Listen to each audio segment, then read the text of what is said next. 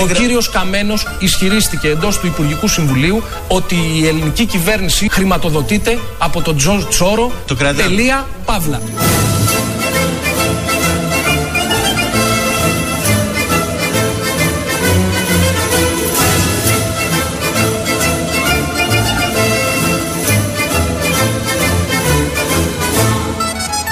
Και ας μείνουμε στην ουσία του θέματος. Η ουσία του θέματος ποια είναι? Πρώτον, ότι ο κύριος Καμμένος έχει χρηματιστεί.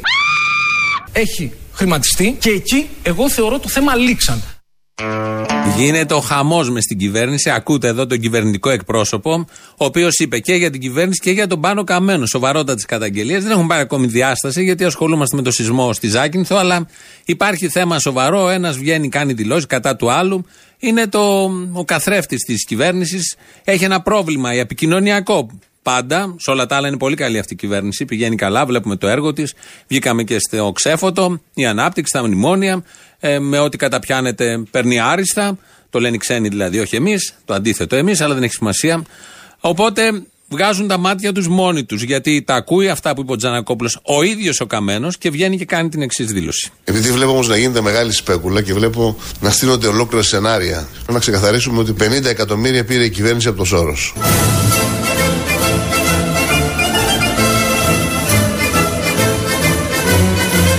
πενήντα εκατομμύρια πήρε η κυβέρνηση από το Σόρος.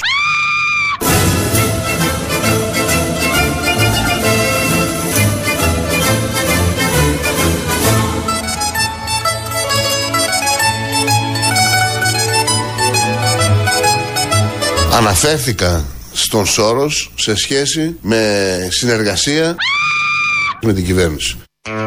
Βγαίνει και ο Καμμένος, επιβεβαιώνει τον Κοτζιά. Τώρα αναμένουμε δήλωση Κοτζιά για όλα αυτά. Τελικά ισχύουν. Έχει πάρει και η κυβέρνηση πενήντα εκατομμύρια και ο Καμμένος τα έχει πιάσει σύμφωνα με τον Τζανακόπουλο. Και επιβεβαίωση του Τζανακόπουλου για την ίδια την κυβέρνηση. Πέφτουμε από τα σύννεφα γιατί είναι αριστεροί όλοι αυτοί. Αλλά για να το λένε οι ίδιοι, μάλλον έτσι θα είναι. Εκτός αν δεν το έχουν πει και κάποιος τα έχει μοντάρει. Αλλά εμείς δεν έχουμε μάθει κάτι σχετικό. Οπότε δεχόμαστε την αλήθεια των λόγων τους, γιατί όλοι αυτοί Τζανακόπουλος, Καμμένος, Κοτζιάς, Τσίπρας, μόνο αλήθειες λένε. τρία και μισό χρόνια τώρα τους έχουμε συνηθίσει σε αυτό το στυλ. Μια ταραντέλα ακούμε, επειδή ταρακουνήσαμε και την Ιταλία σήμερα το πρωί, και τη Μάλτα, και τη Βόρεια Αφρική, μέχρι την Αλβανία, τα Δυτικά Βαλκάνια. Δυτικά είναι, ναι. Οπότε ε, ταιριάζει νομίζω η ταραντέλα, είναι και σε ρυθμό σεισμικό. Ο Βασίλης Λεβέντης, αλλάζουμε τελείως κλίμα από τα σκάνδαλα της κυβέρνησης και το ποιος έχει χρηματιστεί. Πάμε στο Βασίλη Λεβέντη, μίλησε στη Θεσσαλονίκη. Όχι μόνο μίλησε, αλλά και έκλαψε. Ήρθαν τα μνημόνια, οι συντάξεις πήγανε εξήντα τοις εκατό κάτω και τότε θυμήθηκαν αυτόν που τριάντα πέντε χρόνια τους έλεγε την αλήθεια. Πολέμησαν και πολεμούν να με διαβάλουν. Πολλοί θέλουν να γίνουν νταβατζίδες της Θεσσαλονίκης. Αλλά εγώ δεν έγινα νταβατζής της Θεσσαλονίκης. Εγώ είμαι υπηρέτης της Θεσσαλονίκης. Εγώ είμαι άνθρωπος ταπεινός. Θα προχωρώ στους δρόμους, στις πλατείες, στα καφενεία. Αυτό κάνω κάθε μέρα. Και θα συνομιλώ με τους απλούς ανθρώπους. Τα γυάλινα γραφεία δεν είναι η εξουσία. Η εξουσία είναι ο απλός πολίτης.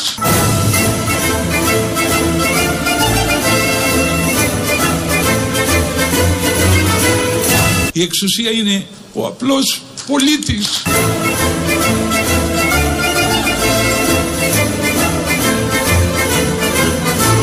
Η κυβέρνηση έχει τα ορφανά του Σιμίτη. Τι τα έχει τα ορφανά του Σιμίτη? Είναι ο Πάνος Καμμένος αυτός. Τα έχει στην αγκαλιά της. Τα έχει κάτι άλλο, όπως λέμε συνήθως. Αδιευκρίνηστη δήλωση. Πρέπει και εδώ να δοθεί μια διευκρίνηση. Τι ακριβώς έχει η κυβέρνηση τα ορφανά του Σιμίτη. Λίγο πριν ακούσαμε τον Βασίλη Λεβέντη να σπάει η φωνή του, να λυγίζει. Λογικό. Μιλούσε στην Θεσσαλονίκη εξαιτίας της Θεσσαλονίκης. Είναι ο Βασίλης Λεβέντης στην Βουλή και τον ακούσαμε να λέει: εγώ είμαι άνθρωπος ταπεινός. Το είπε σε συγκέντρωση με δέκα κάμερες απέναντι. Άρα αυτό αποδεικνύει ότι όντως είναι άνθρωπος ταπεινός. Ο Βασίλης Λεβέντης μπήκε πολύ άγρια με την ομιλία του αυτή, εγγενίασε την προεκλογική περίοδο, γιατί απείλησε με φυλακές. Και γι' αυτό πιστεύω ότι οι βουλευτές της Ένωσης Κεντρών θα είναι απαραίτητοι στο Μητσοτάκη. Δεν θα σχηματίζει κυβέρνηση χωρίς εμάς. Και ρωτάνε, ρωτάνε κάποιοι, τι όρους θα θέσετε. Και λέω, ο πρώτος όρος είναι να παραπευθούν σε δίκη το κανάλι του Σαββίδη. Open, η Στάι.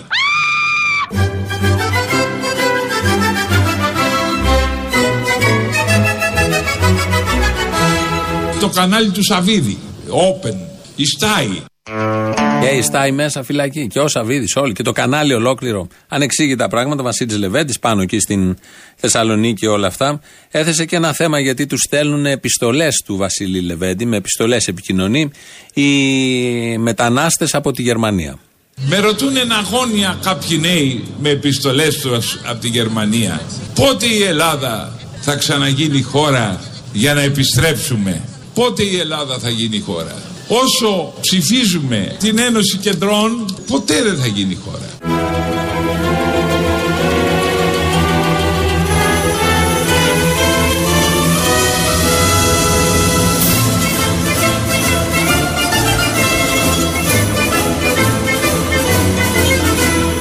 Όσο ψηφίζουμε την Ένωση Κεντρών, ποτέ δεν θα γίνει χώρα.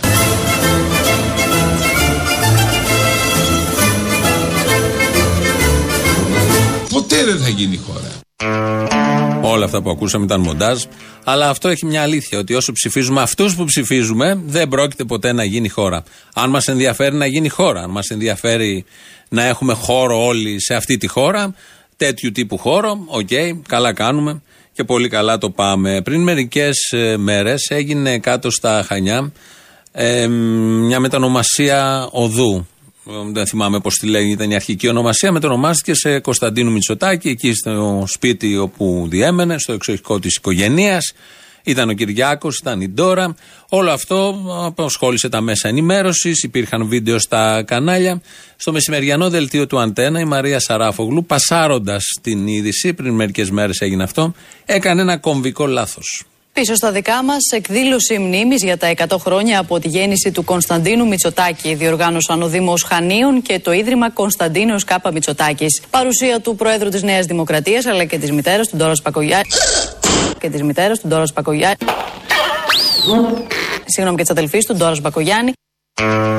Υπάρχει θέμα. Όλοι ξέρουμε ότι υπάρχει ένα θέμα γύρω από αυτά τα θέματα και εδώ συνέβη το λάθος από τη δημοσιογράφο. Φαντάζομαι πολλοί είναι αυτοί που πιστεύουν το γνωστό με τον Τέρι Χρυσότη. Θα είπανε κάτι ξέρουν οι δημοσιογράφοι, δεν είναι τυχαίο το Σαρδάμ, κάτι έχει γίνει εκεί, κάτι έχει παιχτεί. Έτσι λοιπόν το καταγράφουμε και αυτό. Για όλους εσάς που σας αρέσουν τα ψεκασμένα, δεχτείτε το. Όλοι οι υπόλοιποι γελάστε με το πολύ ωραίο Σαρδάμ της Μαρίας Σαράφογλου. Είχαμε δύο θέματα πολύ σοβαρά σε αυτόν τον τόπο, διχασμού και διχόνοιας. Το ένα έχει λήξει χρόνια, το άλλο έληξε χτες. Ποιο έληξε χτες, μάλλον το ξεκινήσουμε αλλιώς. Ποιο έληξε πριν χρόνια. Πριν χρόνια έληξε η διαμάχη, η έχθρα, ο εμφύλιος, ο σπαραγμός των Ελλήνων με την υπογραφή συνθήκης ειρήνης μεταξύ Αθήνας και Σπάρτης, που είχε υπογράψει ο τότε δήμαρχος Αθήνας Δημήτρης Αβραμόπουλος με τον τότε δήμαρχος Σπάρτης πριν δέκα με δεκαπέντε χρόνια πότε ήτανε, και έτσι έκλεισε ο Πελοποννησιακός πόλεμος που ήταν ένα θέμα ανοιχτό σε αυτόν τον τόπο και δίχαζε, δίχαζε τον ελληνισμό, υπήρχαν πολλές επιπτώσεις. Αυτό το κλείσαμε το θέμα. Χτες λοιπόν στη Θεσσαλονίκη αντάμωσαν, σφίξαν τα χέρια και μίλησαν με λόγια καρδιάς ο Μπουτάρης και ο Ψωμιάδης. Ό,τι έγινε, έγινε, ό,τι υπόθηκε, υπόθηκε και πάμε για άλλα. Και υπόθηκα βαριές σκουδές εκατέρωθαν, αλλά είπαμε ότι τραβάμε μια γραμμή. Μπορεί να διαφωνούμε και διαφωνούμε και είναι υγιές αυτό, αλλά μας ενώνει η αγάπη αυτής της πόλης. Πολύ αισιόδοξο μήνυμα, επιτέλους τα βρήκανε Μπουτάρης Ψωμιάδης. Τα είχαν χαλασμένα, εγώ δεν το θυμόμουν, αλλά το έμαθα επειδή προέκυψε η ειρήνη. Και έτσι μπορούμε να πορευτούμε μονιασμένοι όλοι οι Έλληνες, γιατί όταν είμαστε, από κάτι πρωτότυπο και εγώ, όταν είμαστε μονιασμένοι, κάνουμε θαύματα. Το ένα θαύμα έγινε με τους Ολυμπιακούς Αγώνες, είχαμε μονιάσει με τη Σπάρτη και την Αθήνα. Έστειλε αντιπροσώπους η Σπάρτη, δηλαδή στην Αθήνα, την περίοδο των Ολυμπιακών. Και το από εδώ και πέρα αναμένεται ένα άλλο θαύμα, αφού έκλεισε ο εμφύλιος μεταξύ Ψωμιάδη και Μπουτάρη. Ας το γιορτάσουμε λοιπόν. Μακεδονία ξακουστή του Αλεξάνδρου η χώρα. Μακεδονία ξακουστή του Αλεξάνδρου η χώρα. Που έδιωξε στους βαρβαρούς και ελευθερίσε τώρα. Να με ρωτήσετε αν ζει ο βασιλιάς Αλέξανδρος. Ζει και βασιλεύει στις καρδιές και στις ψυχές των Ελλήνων. Θυμίζω απλώς ότι το σήμα του Θεσσαλονίκη Food Festival είναι η Γοργόνα. Η Γοργόνα είναι η αδελφή του Μεγάλου Αλεξάνδρου, η οποία ρωτούσε ο βασιλιάς Αντάρκατος απέθανε για ζει. Και όποιος έλεγε απέθανε, πνιγόταν. Βουλιάζε του καράβι. Όποιος έλεγε ζει, ερχόταν καλοκαιρία. Εσείς δεν είπατε όμως ζει, απέθανε. Εγώ λέω ζει. Δεν πεθαίνω. Πολλά χρόνια θα περάσουν. Εκατό είπαμε. Και βλέπουμε. Ας φτάσουμε τα ενενήντα και βλέπουμε τα εκατό μετά. Δέκα ειδήσεις, καπάκι βγάλανε πέρα από το τραγούδι που το λέει τόσο ωραίο Ψωμιάδης. Ε, δέκα ειδήσεις ότι καταρχήν θέλει μέχρι τα εκατό να φτάσει και ο ένας και ο άλλος. Ο Μπουτάρης έχει πιο μινιμαλιστικούς στόχους, θέλει να φτάσει τα ενενήντα και μετά βλέπει. Ε, επίσης, μάθαμε για άλλη μια φορά ότι η αδερφή του Μέγα Αλέξανδρου ήταν ψάρι, μισή. Ε, το είπε ο Μπουτάρης που είναι λίγο πιο σοβαρός. Αρκετά πιο σοβαρός από τον Ψωμιάδη, αλλά πιστεύουν τα ίδια ότι ζει τελικά ο Μέγα Αλέξανδρος, ότι δεν απέθανε. Έχουμε θέματα ωραία από τη Θεσσαλονίκη. Συνεχίζεται αυτή η παράδοση της πόλης που διαλέγει το σωστό, έχει ωραίο αισθητήριο, κριτήριο και πάντα είναι πρωτοπόρα σε αυτά τα θέματα. Εδώ είναι Ελληνοφρένη όπως κάθε μέρα, μία με δύο, το ραδιόφωνο του Real, δύο έντεκα διακόσια οκτώ διακόσια, το τηλέφωνο επικοινωνίας. Ηλεκτρονική διεύθυνση είναι studio παπάκι real f m τελεία gr, στείλτε ό,τι θέλετε. Έχουμε το, στο YouTube το Ελληνοφρένη Official, κάντε subscribe, ακούτε, βλέπετε διάφορα, από κάτω γίνεται chat, επικοινωνία, διάλογος με ανάκατα θέματα όπως γίνεται στο ίντερνετ το διάλογος, που όλοι είστε ευχαριστημένοι που κάνετε αυτό το διάλογο, αλλά δεν οδηγεί απολύτως πουθενά. Πουθενά όμως ο καθένας μιλάει σε ένα δικό του σύμπαν και νομίζουμε ότι είμαστε όλοι μαζί ένα σύμπαν, αλλά είμαστε εκατομμύρια σύμπαντα.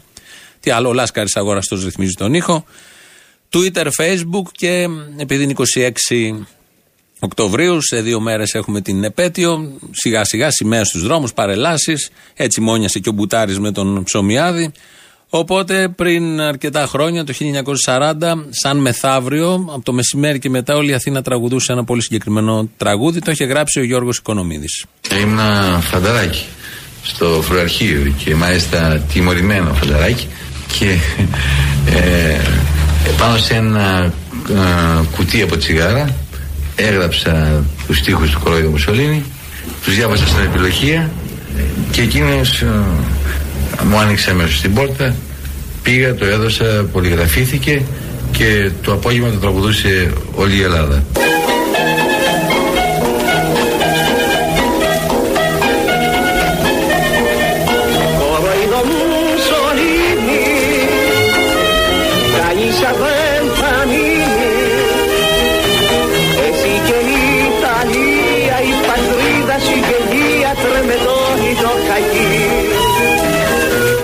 Settimana che va dal nove al sedici marzo e che segna la ripresa dell'iniziativa italiana, l'esercito greco cessò praticamente di esistere come forza capace ancora di combattere. Είναι μαθηματικώς βέβαιο ότι η Ιταλία θα κυριαρχεί μέχρι τον Απρίλιο στα Βαλκάνια. Ο ελληνικός στρατός θα πάψει κατ' ουσία να υπάρχει σαν δύναμη ικανή να πολεμήσει. Πρέπει πάντως να δηλωθεί ότι πολλά ελληνικά αποσπάσματα πολεμούν γενναία. Υπάρχουν εκπλήξεις που δημιουργούνται από τη γενναιότητα που πολεμούν οι Έλληνες. Και η φωνή του Μουσολίνη και με τη μετάφραση, γιατί... Πολλά είναι ο φασισμός, αλλά μεταξύ των πολλών, όχι το πρώτο προφανώς, το δέκατο είναι η λιθιότητα. Είτε πρόκειται για τον Μουσολίνη, είτε πρόκειται για όλους τους άλλους. Και δεν διαπιστώνει ποτέ ότι δεν είναι σύμφυτο με την ανθρώπινη φύση το μίσος, ο θάνατος, η βία, το αίμα. Και προσωρινά νικάει, πάντα στο τέλος, με πολύ μεγάλη καταστροφή και πολύ μεγάλο κόστος. Οι άνθρωποι είναι αναγκασμένοι να τον ξαναθάψουν. Είμαστε σε μέρες τέτοιες. Θα αποδειχθεί αν θα γίνει το τόλμημα ή δεν θα γίνει. Να θυμηθούμε λίγο τι έγινε εκείνη τη δεκαετία, την πολύ ιδιαίτερη, πολύ όμορφη και πολύ δύσκολη, του σαράντα, σε ένα τετράλεπτο αφιέρωμα.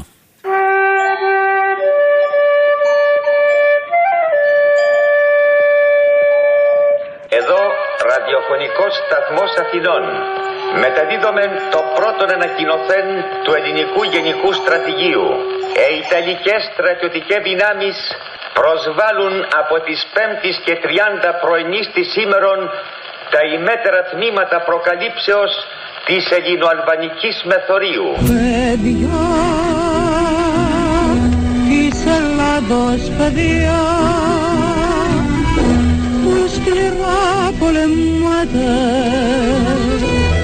πάνω στα βουνά. Σημερώνοντας τα Ιγιανιού με την αύριο των φώτων, λάβαμε τη διαταγή να κινήσουμε πάλι μπροστά για τα μέρη όπου δεν έχει καθημερινές και σκόλες. Έπρεπε, λέει, να πιάσουμε τις γραμμές που κρατούσαν έως τότε οι Αρτινοί από Χιμάρα ως Τεπελένη. Παιδιά, στη γλυκιά Παναγιά. Εδώ ελεύθεροι ακόμα Αθήνε, Έλληνες. Οι Γερμανοί εισβολείς ευρίσκονται εις τα πρόθυρα των Αθηνών. Έλληνες, ψηλά τις καρδιές.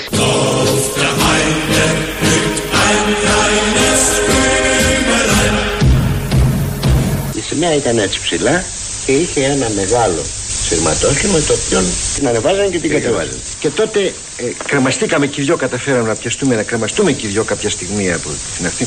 Και κάποια στιγμή η σημαία πέφτει και μας κουκουλώνει. Την ξεκουκουλώσαμε. Ωραία, ωραία. Αγκαλιαστήκαμε, φιληθήκαμε, εκείνη χορέψαμε. Χορέψαμε πάνω στο σύμβολο, ναι. Εκείνη την ώρα. Εκείνη την ώρα.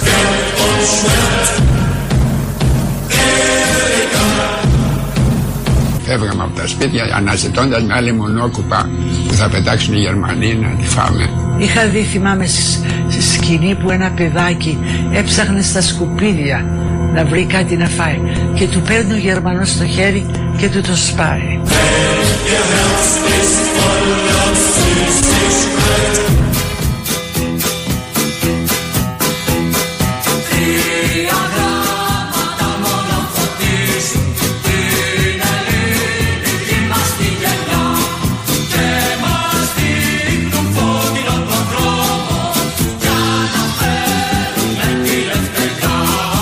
Σε ολόκληρη την Ευρώπη που τσαραπάτησε ο Χίτλερ δεν έχει να σημειωθεί ιστορικά μια τέτοια ηρωική επιτυχία σαν για αυτή της ανατείναξης της γέφυρας του Γοργοπόταμου.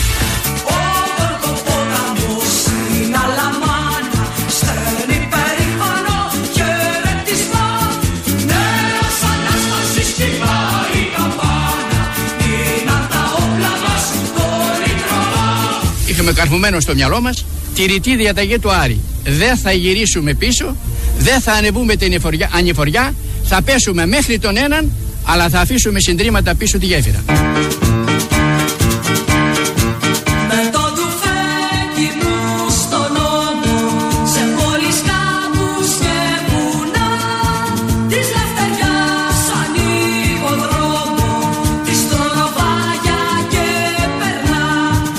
Όρκος των ανταρτών του ΕΛΑΣ. Εγώ, παιδί του ελληνικού λαού, ορκίζομαι να αγωνιστώ πιστά στις τάξεις του ΕΛΑΣ για το διώξιμο του εχθρού από τον τόπο μας. Το ντουφέκι μου στον νόμο.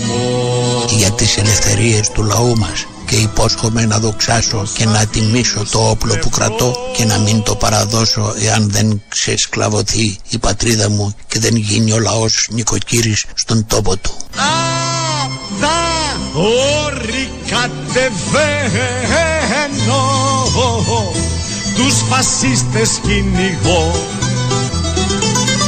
Ο όρκος των ταγμάτων ασφαλείας. Ορκίζομαι εις των θεών των Άγιων του των όρκων, ότι θα υπακούω απολύτως εις τας διαταγάς του ονοτάτου αρχηγού του γερμανικού στρατού Αδόλφου Χίτλερ. Γνωρίζω καλώς ότι δια μίαν αντίρρηση εναντίον των υποχρεώσεών μου, τας οποίας δια του παρόντος αναλαμβάνω, θέλω τιμωρηθεί παρά των γερμανικών στρατιωτικών νόμων.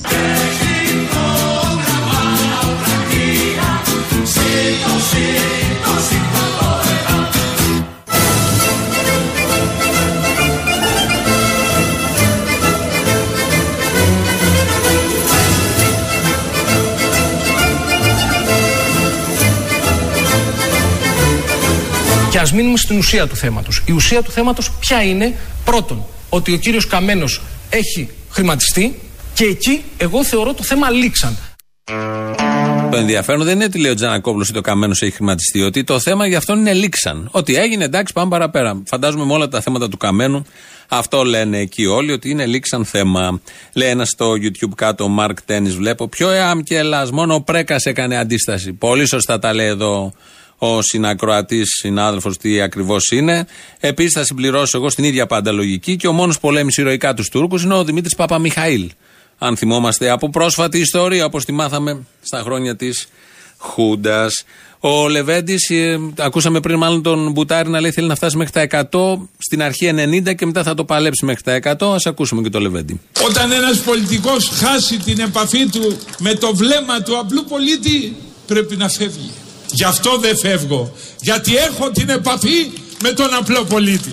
Και θα με αξιώσει ο Θεός, παρότι έγινα εξήντα έξι εξήντα επτά ετών, θα με αξιώσει ο Θεός δύο-τρεις τετραετίες ακόμη να είμαι εδώ. Για σας όλους! Για μας όλους, όντως το αξίζουμε. Το εδώ λίγο να δούμε. Αν δεν είναι η Βουλή, άνετα μπορεί να είναι το Δελφινάριο. Νίκος από Πάτρα. Γεια σου, Νίκο Πάτρα. Πες μου, σε παρακαλώ πολύ, από το χίλια εννιακόσια ογδόντα ένα, ποιος αλυταράς βουλευτής ή υπουργός ή οτιδήποτε είπε όταν ήταν στο Υπουργείο αν υπάρχουν ή δεν υπάρχουν βρωμιές. Και το λέει όταν φεύγει. Πες μου έναν, σε παρακαλώ, βρες να μου πεις έναν. Δεν κατάλαβα, τι θες να πεις τώρα. Ότι εγώ έφυγα γιατί εδώ μέσα, στα εδώ μέσα υπάρχουν βρωμιές. Μπορεί να μην τις ήξερε, να μην τις έβλεπε. Α. Δηλαδή, πολλοί λένε, ας πούμε, και για το Σιμίτη. Πού να ξέρει ο άνθρωπος, εκείνος σπούδαζε. Ο, ναι, σπούδαζε. Κάτι άλλο δεν ξέρω, ε, μια άλλη δικαιολογία. Αυτό που μίλαγε για δικιάρογλου, κάτι. Τον έχουν ελέγξει αν έχει χρήμα ή όχι. Δεν έχει, ο Τσουκάτος είχε πάρει, ο Γιάννος, ο Τσοχατζό ή γύρω-γύρω. Γιατί πρέπει να ξέρετε κι αυτός. Ήταν συγκεντρωμένοι στη δουλειά του εκεί με τον Παπαδήμο να κάνουν τα, τα ευρώ να μας φέρουνε. Όλα τα ρεμάλια μαζί. Γεια σου, Εμινάρα. Ο Πατρινός είμαι, τι κάνεις. Έλα, φίλε Πατρινέ. Ότι είσαι ο μόνος Πατρινός, ξέρω εγώ. Ε. Ο Πατρινός, όταν λέμε, νοούμε μόνο τον κύριο Βασίλη. Οποιοδήποτε άλλος είναι, είμαι, ξέρω εγώ, τάδε από την Πάτρα. Χέσε μας. Είναι γκέι Πατρινός. Ε, περίεργο αυτό. Ποιος εσύ? Γενικός. Εντάξει, έχω ακούσει που λένε πας που είσαι Πατρινός, αλλά επειδή ήρθα στην Πάτρα, έκανα ένα live, δεν το πίστεψα αυτό. Πλησιάζει ο καιρός τώρα, θα έρθει ο Μάιος με τις εκλογές της πολλές, εκεί το χαμό που θα γίνει. Θα έχετε ξαναζήσει εσείς το επάγγελμά σας καλύτερη εποχή από το να βγει ο Κούλης πρωθυπουργός. Καλά, περίμενε, περίμενε, μισό λεπτάκι. Πολύ καλή στιγμή θα είναι, δεν λέω. Τι εννοείς, αλλά έχουμε περάσει Σιμίτη, Κωστάκη, Γιωργάκη. Τι, τι να πούνε, ρε, μιλάμε για. Τσίπρα, τι, τι να πούνε, παιδί μου. Θα χεστεί στο τάλιρο με. Εντάξει, δεν λέω, δεν λέω, δεν είναι ότι δεν θέλω. Επαγγελματικά θέλω πολύ. Ιδεολογικά δεν ξέρω τι να σου πω. Φοβάμαι μη βγει πιο κομμουνιστής από τον Τσίπρα. Αυτό φοβάμαι. Η δουλειά είναι δουλειά, μην αγχώνεσαι. Η δουλειά είναι δουλειά, ναι, ναι, ναι. Τι ιδεολογίες και πλακίες που ζούμε, σωστό. Έλα, γεια. Από ιδρύσεως του ελληνικού κράτους, του επαναστατημένου. Δεν τρώγανε τα λεφτά που μας θέλανε από την Ευρώπη να γίνουμε Ευρώπη. Ναι, ναι, και γίναμε. Γίναμε Ευρώπη που λέμε. Ρε, παιδί μου, εντάξει, η Ευρώπη σκατά είναι όλοι φασιστικοί. Γιατί, γιατί, γιατί, σε παρακαλώ. Μας λένε λεφτά για να γίνουμε Ευρώπη. Και πάντα τα τρώγανε αυτοί που πηγαίνανε να κάνουν διαπραγματεύσεις, φρεγάτες από τον Τάμεση που διαλυθήκανε κτλ. Άμα ήταν μάγκες, σας τρώγανε και άλλοι. Αυτοί εκμεταλλεύτηκαν την ευκαιρία. Ε, ναι, εντάξει, οκ. Okay. Τρώγανε και όλοι και οι αυλικοί τους γύρω-γύρω τους. Μισό λεπτάκι. Αν δεν τρώγανε οι αυλικοί, θα είχε πάει μέσα είκοσι χρόνια τώρα. Ακριβώς. Κάπως πρέπει να κλείσουν και στόματα. Τι θες, παιδί μου, δεν ξέρεις σοσιαλιστικές τακτικές. Και επειδή πάντα υπήρχε λαϊκή δεξιά στην Ελλάδα και γενικά στον κόσμο, λαϊκή δεξιά ήρθε μετά το Πασόκ.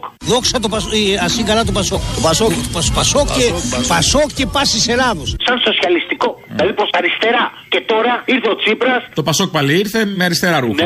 Γεια σου, Πασόκ, μεγάλε. Ναι, ρε, παιδί μου, αλλά έχει το πρόσωπο του κομμουνιστή, του αριστερού.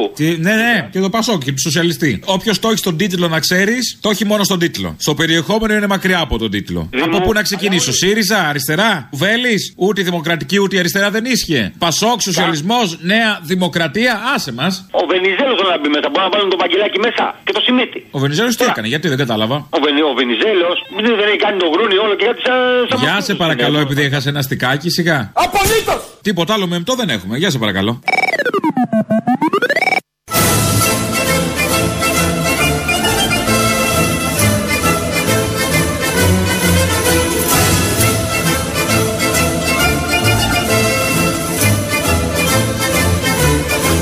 Επειδή βλέπω όμως να γίνεται μεγάλη σπέκουλα και βλέπω να στείνονται ολόκληρα σενάρια, να ξεκαθαρίσουμε ότι πενήντα εκατομμύρια πήρε η κυβέρνηση από το Σόρος. Το είχαμε ακούσει από τον Κοτζιά, αλλά καλά κάνει ο Καμμένος και το λέει, γιατί το ξεκαθαρίζει. Είπε: θέλω να ξεκαθαρίσω ότι συνέβη αυτό το γεγονός. Είναι λήξαν το θέμα. Δεν μας ενδιαφέρει ποιοι τα πήραν. Μας ενδιαφέρει ότι ο Σόρος έδωσε εδώ στην Ελλάδα, για το καλό της χώρας προφανώς, πενήντα εκατομμύρια. Στο Υπουργικό Συμβούλιο υπόθηκαν. Τα λέει και ο Καμμένος, τα λέει και ο Κοτζιάς. Τα επιβεβαιώνουν και όλοι οι υπόλοιποι. Και ο Σπρίρτζης, όπως είπε ο Καμμένος, αναφερόμενος στον κύριο Σπίρτζη, ο οποίος βγήκε να τον υπερασπίσει με κάποιο τρόπο, να τον υπερασπιστεί, και ο Καμμένος τον έλεγε Σπίρτζη. Ακολουθεί το δεύτερο μέρος του λαού. Όλοι σύντροφοι είναι. Όλοι σύντροφοι, συντρόφισσες. Πουλάει το σύντροφος, πουλάει πολύ. Δεν κάνω λάθος. Όλοι είναι κομμουνιστές, όλοι είναι πρώην στο κουκουέ. Γιατί. Όλοι τι σύντροφοι τραβάζει, δηλαδή. Όσο περισσότεροι σύντροφοι, τόσο καλύτερα. Πουλάει τόσο πολύ το σύντροφος και γενικά το κουκουέ. Πουλάει το σύντροφος, ναι, το κουκουέ δεν πουλάει τόσο, εντάξει, το σύντροφος πουλάει όμως πολύ. Πουλάει το κουκουέ, ξέρεις γιατί πουλάει. Γιατί, γιατί, γιατί ο, κου, ο κομμουνιστής είναι πονηρεμένος. Καταλαβες. Mm. Έχει την πονηριά με τον καπιταλισμό. Και λέει τώρα θα πω εγώ σύντροφοι, συντρόφισσες, για να πιάσω τον ηλίθιο το λαό. Ε, δεν έλεγε και η λαοκρατία, ο Γέρο Παπανδρέου, ο Γιωργάκης ε, με το Σκόμπι μαζί κτλ. Έλεγε ο λαός από κάτω λαοκρατία. Σκόμπι είναι αυτό που λέμε Σκόμπι, Σκόμπο, αλλά ριέ με τον καιρόμπο. Αυτό.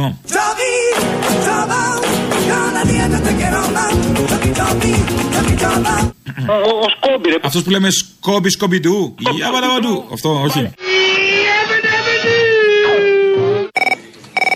Ναι, γεια σας. Γεια σας. Ε, μήπως μπορείτε να πάρετε κάποιον τηλέφωνο? Όχι. Α, εντάξει. Να είστε καλά. Γεια σας. Α, ωραία, γεια.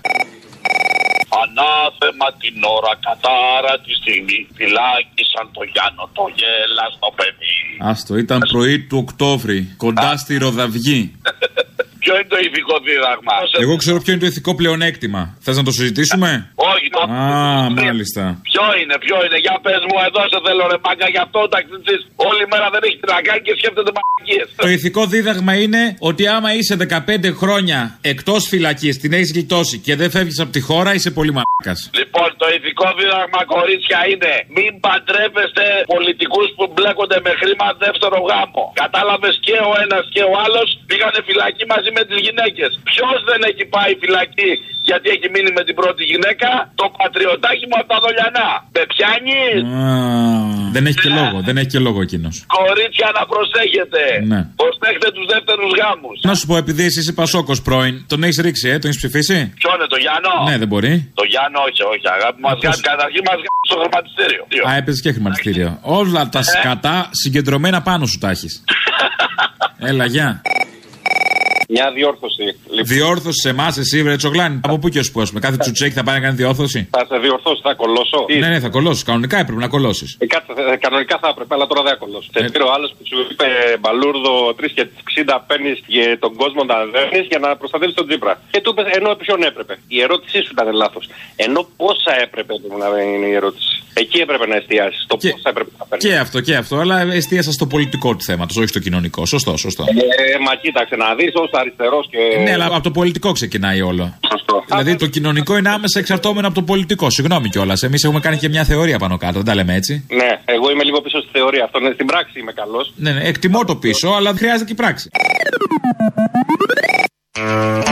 Με τούτα και μετά, αλλά φτάνουμε στο τέλος αυτού του τύπου της εκπομπής, γιατί παίρνει τη σκητάλη το άλλο, ο άλλος τύπος που είναι οι παραγγελιές, αφιερώσεις. Θα μας πάνε μέχρι τις δύο στο μαγκαζίνο. Τα υπόλοιπα τη Δευτέρα. Γεια σας.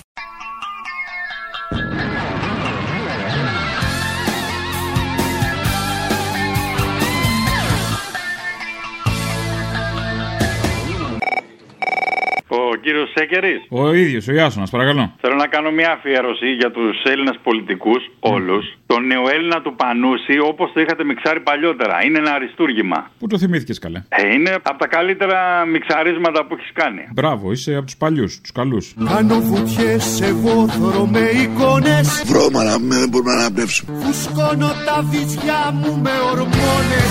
Αχ, ματαιώτης ματαιωτήτων, τα πάντα ματαιώτης. Θέλω να γίνω σαν Αμερικά. There is an expression in Greece, we have already eaten the camel, now there is the queue. Μ' αρέσει στα κρυφά κι ο Μητροπάνος.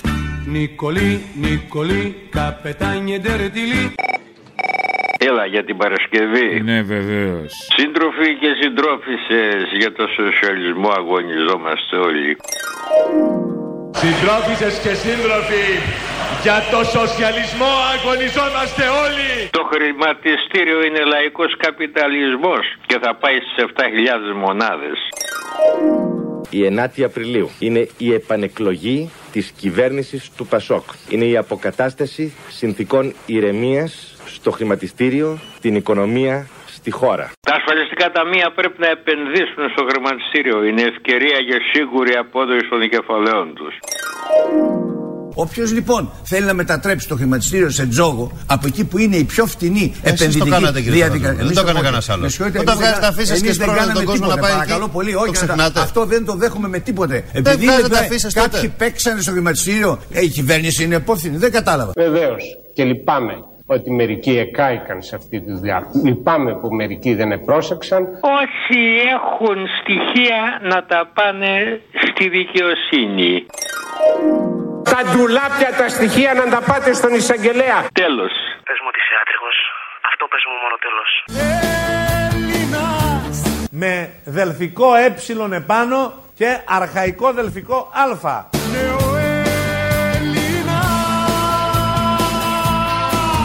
Φιλέλληνα. Να.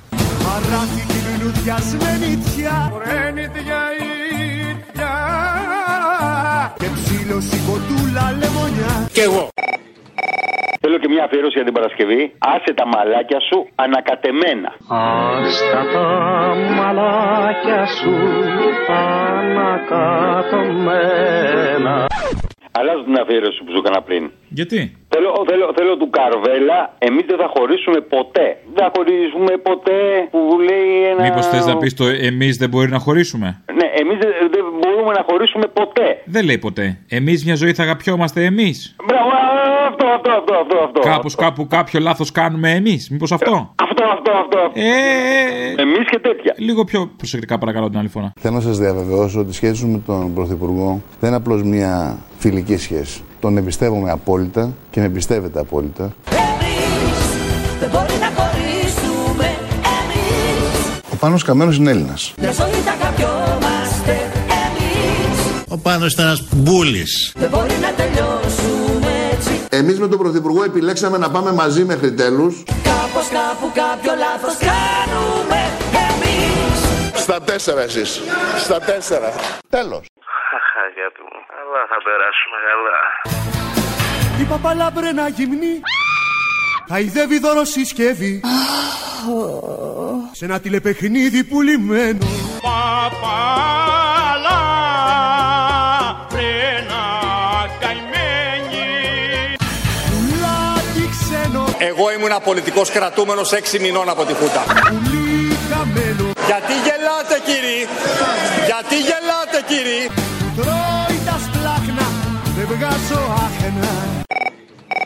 Δεν ξέρω τι θα κάνεις, δεν ξέρω πόσες αφιερώσεις έχεις την Παρασκευή. Το κόνσεπτ με τη βάρκα φιλαράκι θα το βάλεις όπως είναι. Ε, γεια σας.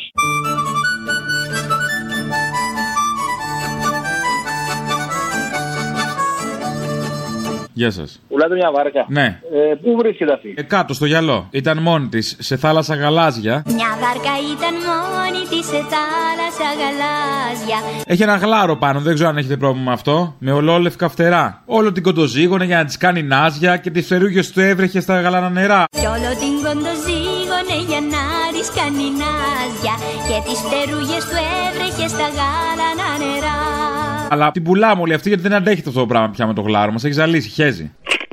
Ναι, γεια σας. Γεια σας. Ο κύριος Αποστόλης. Ναι, ναι. Είδαμε μια αγγελία που έχετε για ένα βαρκάκι. Ναι, ναι. Μπορούμε να το δούμε? Βεβαίως, ελάτε. Πού ακριβώς είστε? Στη Μαρίνα του Φλίσβου. Επειδή γράφει στη Θεσσαλονίκη, γι' αυτό. Ναι, έχει και στη Θεσσαλονίκη Μαρίνα του Φλίσβου. Πού είναι αυτό ακριβώς? Ξέρετε από Θεσσαλονίκη. Φυσικά. Α, ωραία. Πού είναι κάτι βρωμόνερα, παντού θα μου πείτε. Ωραία. Μετά το Λευκό τον πύργο. Μάλιστα. Που είναι ένα άγαλμα ενός κοπιανού. Κατάλαβα. Καταλάβατε. Ε? Λίγο μετά το άγαλμα, εκεί έχουμε τη βάρκα ραγμένη. Βάρκα τώρα, λίγο καραβάκι, ένα που είναι σαν πειρατικό και κάνει βόλτες. Κατάλαβα, κατάλαβα. Αυτό. Μάλιστα. Το δίνω πέντε χιλιάρικα. Ωραία. Ωραία, θα περάσετε, σας περιμένω. Οκ, okay. Τι ώρα? Ε, μετά τις πέντε. Μετά τις πέντε. Να έχει μαλακώσει ο ήλιος γιατί λιώνει. Έγινε, έγινε. Άντε, γεια.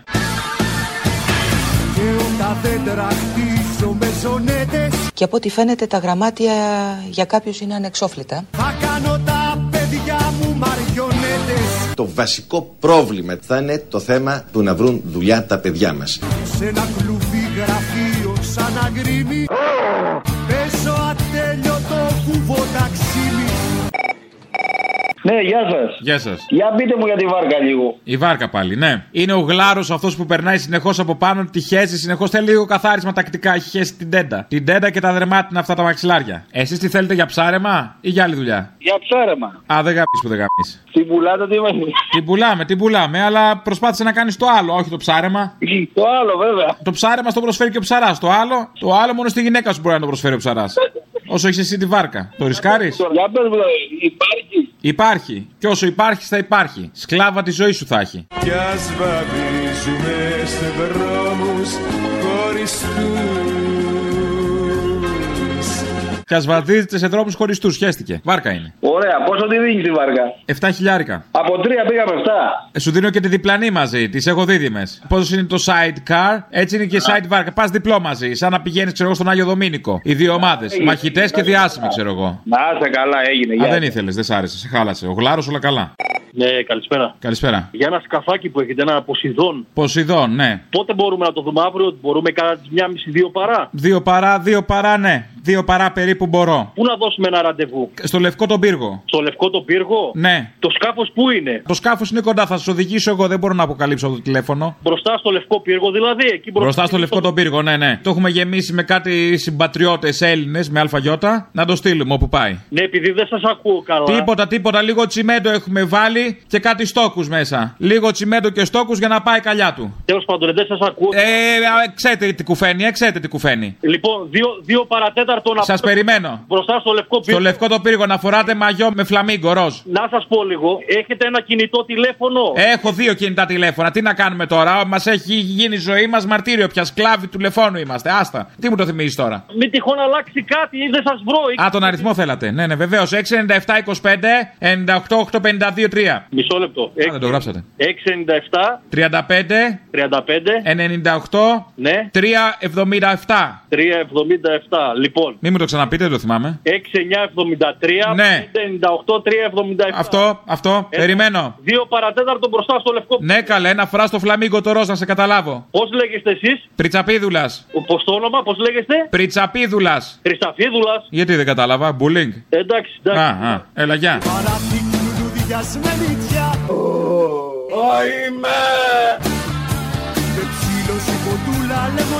Μη σε νοιάζει. Με την ευχή του Θεού όλα θα πάνε καλά. Στα σάλωνα με σβάζουνε αρνιά. Κάθε αρνί έχει ένα ενότιο, ένα σκουλαρίκι. Τα αρνιά αυτά είναι πανκ. Δεν πάει το παπάκι στην ποταμιά. Νο, νο, ενό. Έλα, Αποστόλη, παραγγελιά για την Παρασκευή. Ρίξτε. Λοιπόν, το, το Χατζόπουλο να λέει είμαστε σοσιαλιστές και αυτά. Μετά το τραγούδι το που λέει ηθοποιός σημαίνει φως, αλλά με διασκευή να βάλει σοσιαλισμός από άλλους πολιτικούς που έχουν πει τη λέξη αυτή. Και στο τέλος για τον σοσιαλισμό αγωνιζόμαστε όλοι του Γιάννου. Με συγκίνησες. Τι σημαίνει ανάπτυξη για τους σοσιαλιστές, σύντροφοι? Ασφαλώς ανάπτυξη δεν μπορεί να σημαίνει ένα χαλήνοτο κυνήγι του επιχειρηματικού κέρδους, όπου οι συνεχείς μειώσεις του εισοδήματος βαδίζουν δίπλα-δίπλα με τις απολύσεις χιλιάδων εργατών, με τη δημιουργία νέων στρωμάτων φτώχειας και νέων ελίτ πλούτου και με τον θρίαμβο του κεφαλαίου πάνω στην εργασία. Αυτό δεν μπορεί να είναι ανάπτυξη για μας τους σοσιαλιστές. Σοσιαλισμός σημαίνει φως. Η μάσα, η ρεμούλα είναι καημός για να φάνε αυτοί και η πλήκα τους. Πολύ πικρός. Και στεναγμός. Σοσιαλισμός πολύ μικρός. Συντρόφισσες και σύντροφοι, για το σοσιαλισμό αγωνιζόμαστε όλοι. Φακατίτας μου πιάσε τη φτέρνα. Μπερδεύω το jukebox με τη λατέρνα. Πάνω από του τάφου μου το κυπαρίσι. Μαύρη χελώνα με έχει κατουρίσει.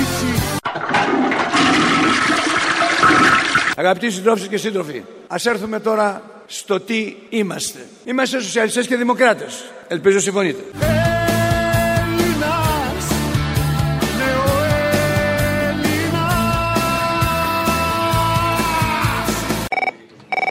Να ζητήσω ένα τραγούδι για την Παρασκευή. Εν όψη εικοστής όγδοη Οκτώβρη, το τραγούδι του Άρη, για να θυμόμαστε ποια επέτειο θα έπρεπε ίσως να γιορτάζουμε. Λαμποκοπούν χρυσά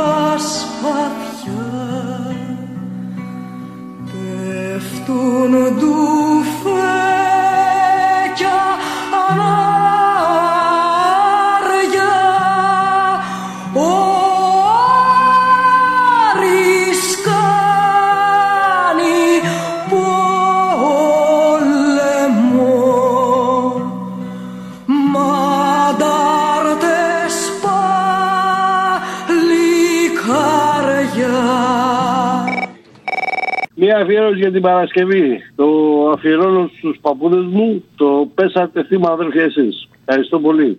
Πέσατε θύμα, τα αδέρφια, εσείς, σε άνηση μάχη κι αγώνα, ψωμί, λευτεριά και τιμή του λαού, γυρεύοντας βρήκατε με νήμα, συχνά σε υγρές σκοτεινές φυλακές, σκληρές σε πέρα σάτε μέρες και μένα του Δήμιου λόγω ευθύς σας φέραν μπροστά στην κρεμά.